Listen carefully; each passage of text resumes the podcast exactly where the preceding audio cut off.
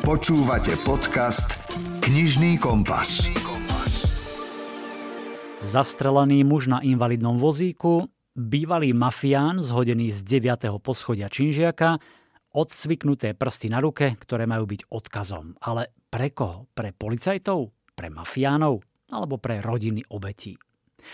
Václav Nojer opäť dokazuje svoje kvality. Jeho nová detektívka Davida Goliáš je skvelá a zručne vyskladaná. Je to bývalý kriminalista operatívec, ktorý má na jednej strane dlhoročné skúsenosti s objasňovaním vražd, neraz aj brutálnych. Na strane druhej vie písať pútavo, zaujímavo a dynamicky, čo nie každý dokáže tak som sa ho trošku popýtal na novú knihu. Mne sa veľmi páči to metodické pátranie, vedie nás a aj svojich vyšetrovateľov do slepých uličiek. Chýbajú relevantné stopy, ktoré by lepšie objasnili záhadné vraždy. To prešľapovanie detektívov na mieste je až hmatateľné a naozaj autentické. Málo kedy prebieha vyšetrovanie vraždy alebo zločinu tak priamo čiaro, ako to vidíme vo filmoch či seriáloch. Ja sa snažím príbehy písať e, aby čo najviac odrážali realitu. A keď teda popisujem takéto vyšetrovanie, tak sa snažím ho popísať tak ozaj, jak reálne som ho ja zažil, alebo tak, jak v podstate si môžem trúfnuť povedať, tak, jak vyzerá. A mne sa veľmi páči, že okrem tej detektívnej linky, tam pridávate aj tú osobnú linku, čiže dozvedáme sa povedzme trošku o Ledeckom a jeho partnerke, o Machrákovi, jeho zbabranom manželstve a ženách na jednu noc, alebo tiež veľmi smutné bolo stretnutie s bývalou kolegyňou Novotnou, ktorú poznáme z tých predchádzajúcich kníh. Oživuje to, myslím, ten príbeh, trošku ho ešte viac poľučťuje. Je to zámer a musím sa pri priznať, že som si nechal tak troška poradiť od svojich kritikov. Naozaj na niektorých recenziách dá sa povedať, že si viacerí čitatelia a, dokonca aj takí, ktorí majú veľa kníh načítané, doslova pýtali, že by sa tam hodilo, že by si chceli niečo troška viac toho súkromia. A keďže ja hovorím, že som samouk, učím sa na vlastných a nechám si aj rád poradiť, takže áno, bol to zámer, vyslíšal som ich, skúsil som tam troška pridať, tak, aby z toho zase nebolo moc. No a ja sám osobne som s tým spokojný a dúfam, že budú aj čitatelia. Mhm. Myslím, že to tam je skvelé, lebo nenudí to, nie sú to dlhé pasáže, také krátke, ale naozaj nám trošku viac priblížia tie jednotlivé postavy a, a sú také autentickejšie. Myslím, že pozorný čitateľ si všimne rôzne postrehy, narážky na prácu polície kedysi a dnes v tej knihe.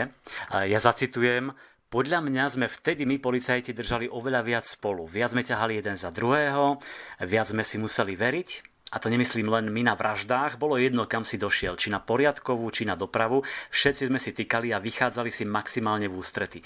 Keď si nepomôžeme sami medzi sebou, nepomôže nám nikto. To bolo vtedy naše heslo. Na to sa veľmi príjemne spomína. Sú takéto tie postrehy, ktoré tam vkladáte zámerné, alebo to tam vidím len ja? Sú zámerné, lebo tak toto vidím aj ja. Mhm. Ja som to dobu prežil, ja na ňu strašne rád spomínam a ona naozaj taká bola, preto sa v tých svojich príbehoch rád do toho obdobia vraciam. Mám pocit, že dnes už e, celkovo, nielen u policie, ale aj v spoločnosti tie vzťahy ako si ochladli alebo troška sa zmenili. Možno je to troška aj moja nejaká nostalgia, lebo predsa len človek na mladosť spomína zasa troška v iných, jak sa hovorí, rúžových okuliároch.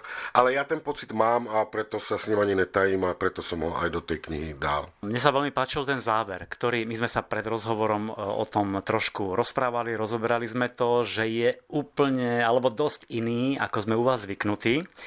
Ale ja som presne mal pocit, že ho často výdam alebo častejšie v zahraničnej literatúre, v zahraničných hitoch, thrilleroch, príbehoch, krimi, detektívkach a mne sa veľmi páčil a som rád, že ste to takto ukončili, lebo je to trošku iné, ale asi je to zo života. Práve preto, že to je zo života, aj takéto prípady sú a priznám sa, že som chvíľu váhal, ale nakoniec som sa rozhodol dať aj takýto príbeh, lebo hovoríte, sú zo života a takéto prípady, prípady sa naozaj stali a dejú. Teraz určite poslucháči rozmýšľajú, ako sme to teda ukončili, túto knihu, ale je to v podstate otvorený trošku koniec a nie vždy asi policia a vyšetrovatelia dotiahnú každý prípad do nejakého zdarného konca, že možno aj nájdu toho vraha, vypatrajú ho, zistia, čo sa stalo, ale ten jednoducho unikne tej spravodlivosti, čiže nech necháme už na vás, treba si prečítať, ale myslím, že je to výborný záver.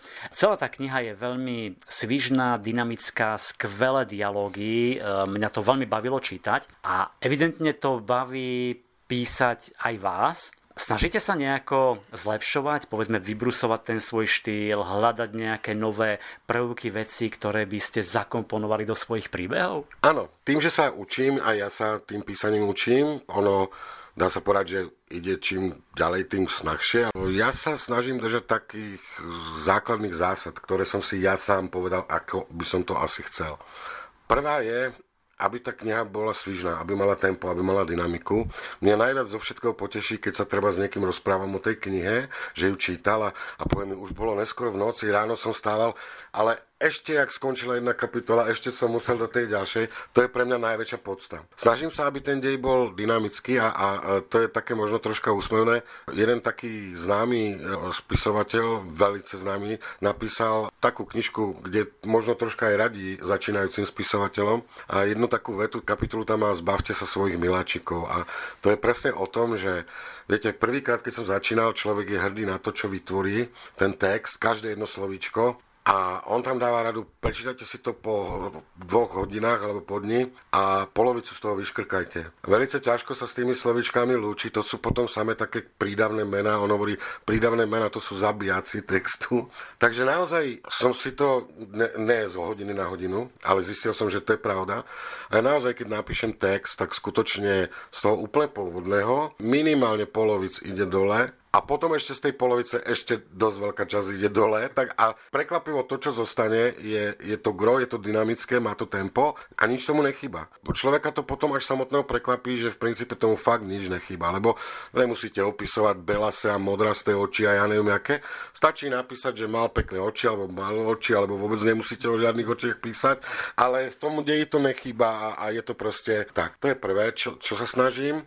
A druhé sú tie dialógy. Lebo podľa mňa dialógy oživujú strašne ten príbeh a ten dej.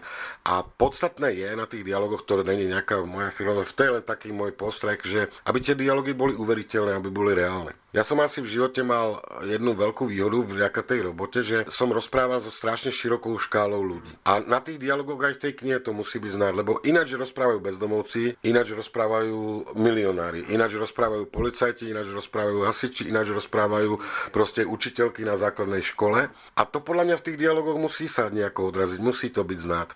A hlavne nesnažiť sa, čo som sa zo začiatku treba tiež dopúšťal určite, kým nesnažiť sa dávať do dialogu nejaké informácie, ktoré sa skôr dajú dať do deja tej knihy. Potom tie dialógy sú strašne násilné. Viete, poviem príklad, sedel tam pán a teraz vymenujete pomaly funkciu a všetko, čo to môžete dať do deja, lebo tí ľudia sa nebudú rozprávať. Oni povedia o svojom šéfovi, že není tam plukovník ten a ten, ale povedia, sedí tam starý, alebo choď k šéfovi. Takže aby to bolo reálne, aby boli proste také, jak, jak sú. Václav Noyer teda opäť dokazuje, že úspech jeho predošlých kníh zo série Pôvodný slovenský zločin nie je náhodný, nestráca dých, dokonca sa zlepšuje, tak vám ponúkam krátky úryvok v podaní herečky Lucie Vráblicovej. Rozhliadol sa po záhrade. Technici ukončili prácu v bezprostrednom okolí tela a presunuli sa k drevenému plotu na konci záhrady. Pri skalke už nevideli ani psa – medzi tým dorazila čierna dodávka pohrebnej služby. Dvaja zamestnanci naložili a odviezli telo. Otočil sa naspäť k oznamovateľke. Poznali ste pána Farkaša dobre? Mikloju. E, prepačte, čo ste sa pýtali? Či ste poznali pána Farkaša? Zopakoval otázku. Áno, samozrejme, poznala. Čakal, že začne rozprávať sama. Stále sa z tej hrôzy neviem spamätať. Také nešťastie. Detektívy však chceli počuť niečo iné. Čo by ste nám o ňom vedeli povedať? Formuloval Ledecký otázku presnejšie. Vzdychla. Á, bol to dobrý človek. V živote mal smolu. Neublížil by ani muche. Dobrá čisko, vyratúvala stručne. Na prvý pohľad nevyzerala ako žena, ktorú by väčšina ľudí chcela mať za susedu. Ledeckému napadlo, že možno ešte včera by povedala niečo iné. Dnes už však zrejme platilo staré okrídlené, že o mŕtvych len v dobrom. Všetci ho mali radi, dodala. Až tak, že mu zo samej lásky niekto, pre istotu hneď dvakrát, strelil rovno do tváre. Prebehlo ledeckému hlavou.